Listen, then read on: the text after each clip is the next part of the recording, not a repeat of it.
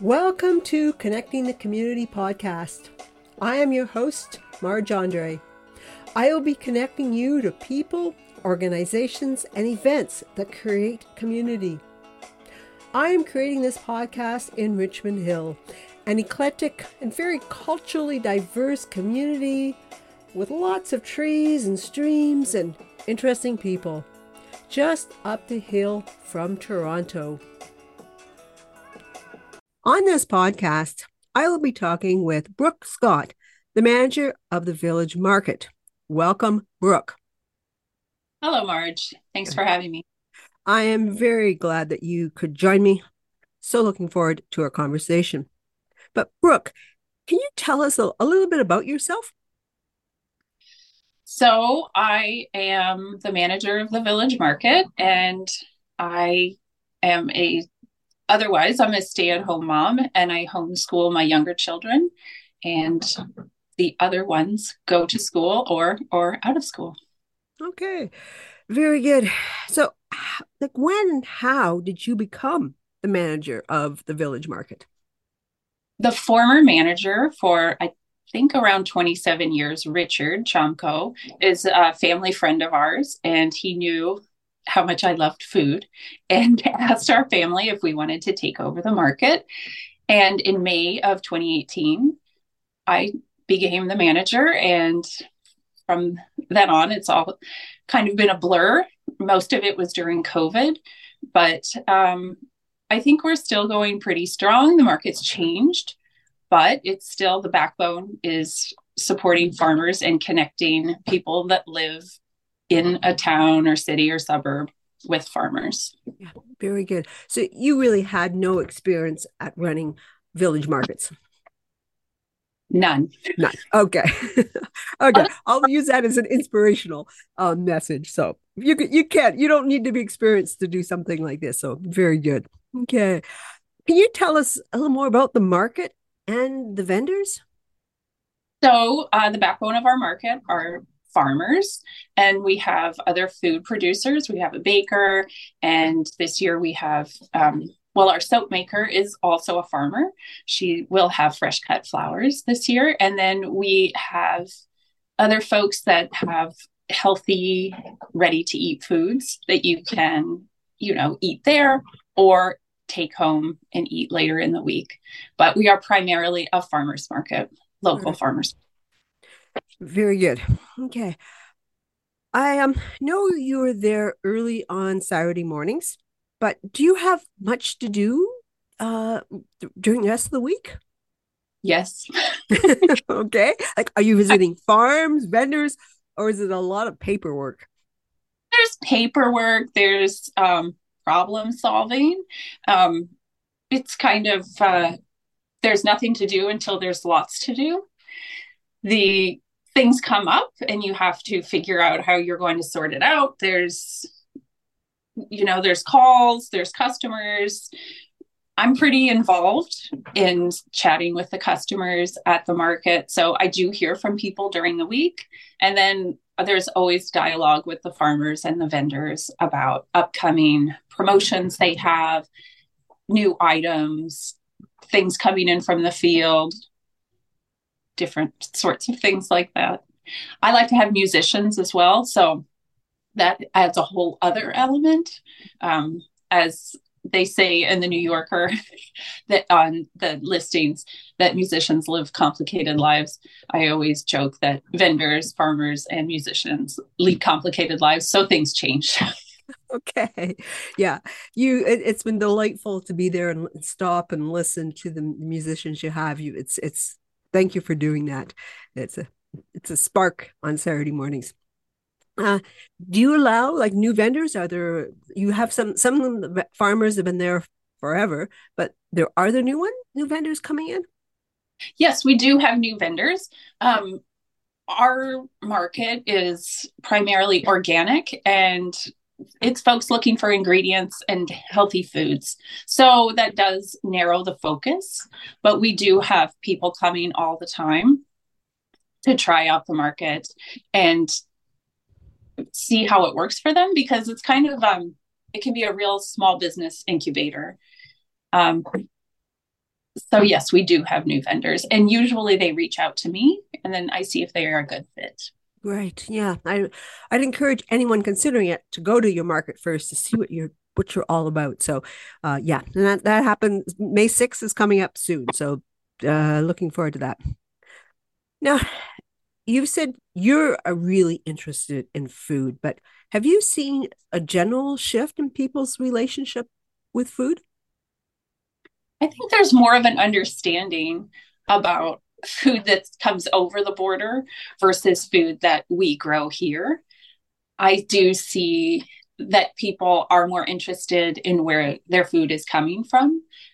They always, and this is historically at the village market, people like to talk to their farmer. They, and this is with farmers markets, people like to know their farmer. Uh, the story about the food that they're eating, I think, also makes it more important and really draws people in and has them have a connection with the food. Right. Yeah. Yeah. I have enjoyed talking to the farmers. It's been a, a delightful part of the Saturday morning routine of driving over there. So the, the, you do have a lot of interaction between the shopper and the vendors and you and fellow shoppers. So it's a it, it's not just a time to go pick up your tomatoes. It's it's much more than that. It's a social, yes, it's a social event for people. And I love it when people come in and they see each other and they know they're going to see people that they see on a Saturday morning. I just think human connection is really important and we eat food all the time. So if we we can have that connection, humans and food and friends and enjoyment, it really I think it brings out the best in us. Yes, yeah, and that was a, problem with COVID is it really did um, limit our our so our needed socialization. So yeah, it's a quite good. And you know, I, have enjoyed talking to farmers. I went and I thought I was buying a beet, and it ended up being a radish. And um, I had to admit to the farmer, and yeah, I got mm, okay, Mark, but it was absolutely okay. I now know how to cook this big radish. So that's that's one of the benefits of uh, coming and uh, exploring and learning about food. Uh, so the market opens again on May the 6th. You've taken a break. Uh, you know, the fields around here are not full of food. The things aren't really growing yet. So, what should the choppers expect right in the first little while? So, as far as the farmers go, there will be the meats, there will be cheese, there'll be eggs. Uh, for the veggies, there will be microgreens, hmm. there will be radishes, You'll have storage veg from last season. So those are carrots and potatoes. There's turnips, rutabagas, things like that. So every week there'll be more and more, but May really is it's starting our season. There will be some ramps, which I don't know if you're familiar with. Yes, they're mm-hmm. amazing and they're only for a short window. Mm-hmm. So enjoy them while you can. They have a, a really strong um, kind of earthy garlic taste. And so they're very special to add to your foods. But then we have our like our baker will be there and he will have everything. Yeah, everything. but as far, yeah, as far as veggies, that's what you'll be seeing. And then there's overwintered greens. So what they do is they start them in the fall and then they do a row cover and then they're nice and sweet and delicious in the spring. So there'll be spinach and kale Okay, very good. Okay, we need those spring greens. And so, yes, I call them leeks, wild leeks, not ramps. So, but yes, I will go and forage for them. So, yes, I'm looking forward to that. So, hmm, sounds good. Um, you're at the Toronto uh, Waldorf School. It's not in Toronto, it's in Vaughan, Highway 7 in Bathurst. What is the relationship with the Toronto Waldorf School? So uh, it's been our home for the last 32 years.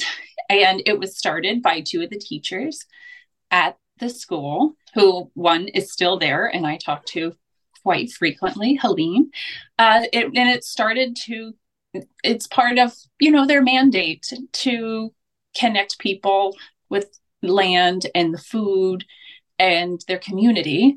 So the Waldorf School has always been a strong supporter and has made it possible for the market to continue through everything, you know, COVID, everything before. Like there's always little things, and they're always so kind and generous with the space and um, the community and the kindness. It's and it's such a beautiful space to have a market. Like you go in there and you feel very held by just the building and uh, the community and just the vibe of the school. Yes, well said. Yes. I like the long winding drive in there. It's just it's it's like you're venturing to another space, and uh, yeah, that's uh, that's part of it. So I am glad you're at that location. Uh, what are some of your personal favorite foods that you like to get on Saturday mornings? Do you, do, you do any shopping? I do quite a bit of shopping. I um I joke that I'm a breaditarian. So I, I, I buy all my breads and um, I love to buy my veggies at the market, my greens. I like to get my cheeses from Linda at Country Meadows. Mm-hmm. And that's when I'm powered by cheese during my cleanup mm-hmm. at the mm-hmm. market. So I, I buy for my children. They I don't think they quite understand what a charmed life they lead to try all the new things that come through. and they're um, like little connoisseurs of local foods. But I, yes, I purchase from everyone at the market. Okay, very uh, good. So you don't have a favorite? I do not have a favorite. okay okay. That's good. Yeah um i think i like the olives that are there. So something you didn't list that i will that um i i think it's linda who has the uh olives from greece. They're the best olives um you shouldn't be oh. trying to eat, eat olives on the way home in the car on the way home but i have tried. It so. I do so figure. Yeah. Okay. Uh what are your aspirations? Uh, you've been doing it now for a few four or five years, and a couple of those years don't really count. Uh, so, what do you, what do you aspire to?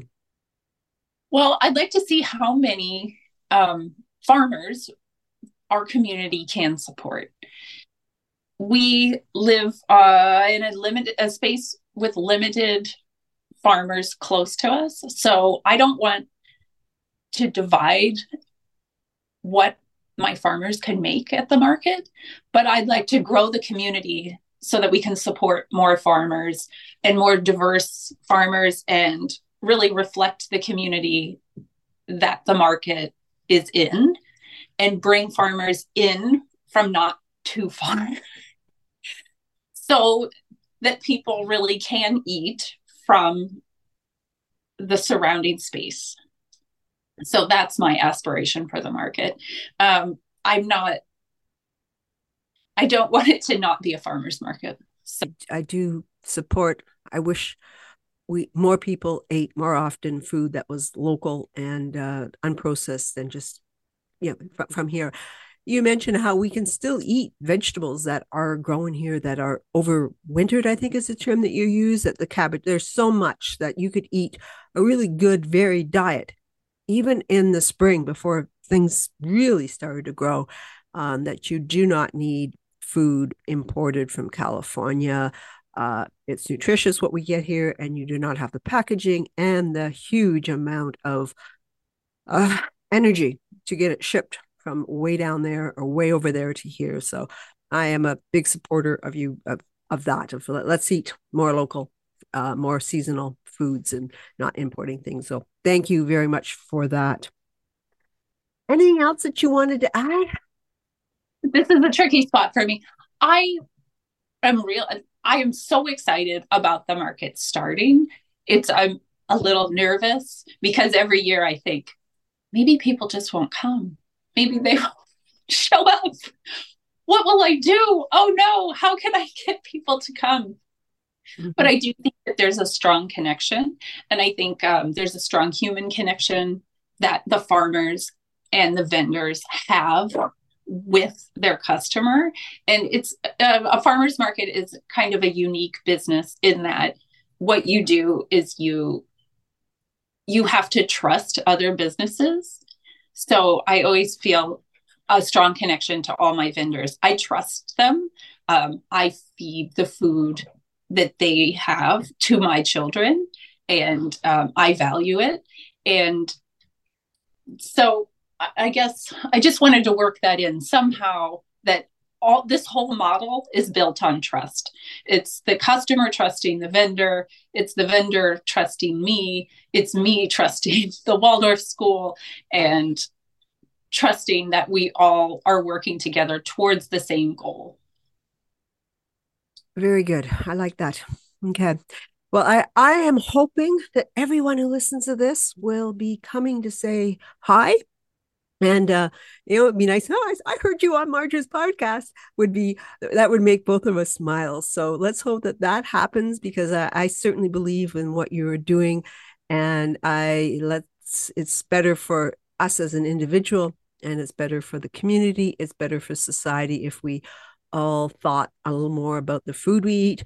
And I think that's the only advice, advice I'd have for you is: can you do more educating on we need to know so much more about our food, and uh, it's um, sometimes a struggle. So, again, thank you for what you're doing. I do like to end our podcast with this one response from all our guests. Name one thing you really like about this community. The people. You, yeah. Okay, I like that answer. I am not surprised. Uh, that was your response. So again, Thank you, Brooke, for taking the time to do this podcast. And I'm looking forward to seeing you on May the 6th. Oh, thank you, Marj. I really appreciate you and I appreciate your support of the market and the whole community. Listening. I would very much appreciate you sharing this podcast. Please tune in next week as we continue to explore the community. Consider emailing me at marj, M A R J, at marjandre.com. I welcome suggestions for podcast guests. Stay well, stay connected.